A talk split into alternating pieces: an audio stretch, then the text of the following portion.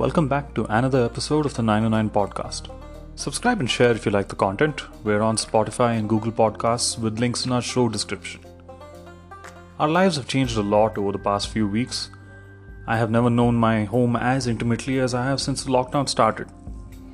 You know what else I've seen almost every second day? A notification on my phone. Confirm if it's you trying to recover your Gmail account. The frequency of it is a little alarming, and I literally am a nobody. So I decided to look into cybersecurity as a topic for today's episode. Google has a threat analysis group. It's a specialized team of security experts that works to identify, report, and stop government backed phishing and hacking against Google and the people who use their products. And here's what they said their systems have detected 18 million malware and phishing Gmail messages per day related to COVID 19, in addition to more than 240 million COVID related daily spam messages.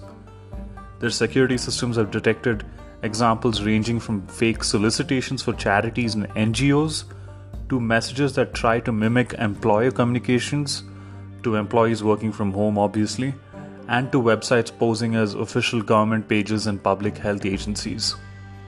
Their studies also show that health organizations, public health agencies, and the individuals who work there are becoming new targets as a result of the pandemic.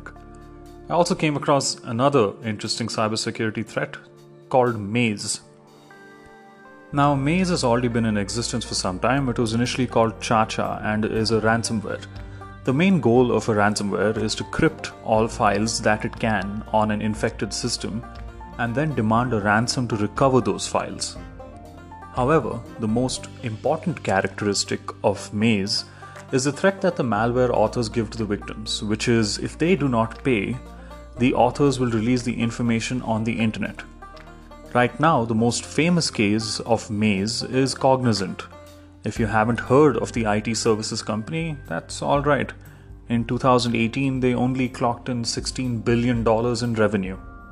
The ransomware attack has affected the organization so badly that in a company filing with the US's Securities and Exchange Commission, they said that the attack has caused and may continue to cause an interruption in parts of our business and may result in a loss of revenue and incremental costs that may adversely impact our financial results.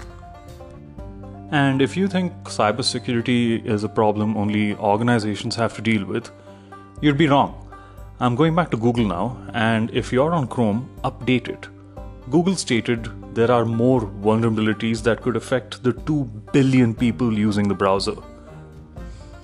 The thing is, this pandemic is changing the nature of a lot of elements of our lives, and cyber criminals are trying to capitalize on it. Deloitte's Cyber Intelligence Center released a report where it stated that they have observed a spike in phishing and ransomware attacks as attackers are using COVID 19 as bait to impersonate brands, thereby misleading employees as well as customers. This will likely result in more infected personal computers and phones as well. Not only are businesses being targeted, end users who download COVID 19 related applications are also being tricked into downloading ransomware disguised as legitimate applications. And this gets even more interesting. Let's look at what the World Economic Forum had to say. They say that a vast majority of cyber attacks, and by some estimates almost 98%, deploy social engineering methods. What is social engineering? Social engineering is the use of deception to manipulate individuals into divulging confidential or personal information that may be used for fraudulent purposes.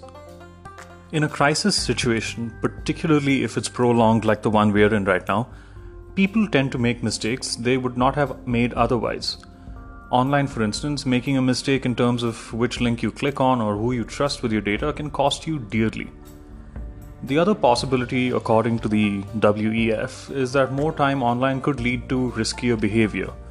For example, users could fall for free access to obscure websites or pirated shows opening the door to likely more malware and attacks. All doom and gloom? Fear not. Here's what you can do aside from telling your friends about this podcast. Check that you have a long, complex router password for your home Wi Fi and that system firewalls are active on your router. Ensure you're not reusing passwords across the web. A password manager is a fantastic investment and you should consider it. Also, use a reliable VPN for internet access whenever possible. I'm linking recommended password managers and reliable VPNs in the show notes. Be more careful than usual when installing software and giving out any personal information. Don't click on links from email when signing up to new services. Verify the source of every URL and ensure the programs or apps you install are the original versions from a trusted source. The WEF goes on to say that just as you pay attention to trusted sources of data on the spread and impact of COVID 19, be sure to update your system software and applications regularly as well to patch any weaknesses that may have been exploited. If at any stage you feel that the advice you're being given sounds bizarre, including what I'm saying, whether the virus threat is offline or digital, search the internet to see whether others have similar concerns and look for well known sites that can help verify the legitimacy of any information you get. Still not convinced cybersecurity is a big deal? In a worst case scenario, according to the WEF, broad based cyber attacks could cause widespread infrastructure failure that take entire communities or cities offline It'll obstruct healthcare providers, public systems, and networks. Nope, that's not me reiterating the plot of Live Free or Die Hard.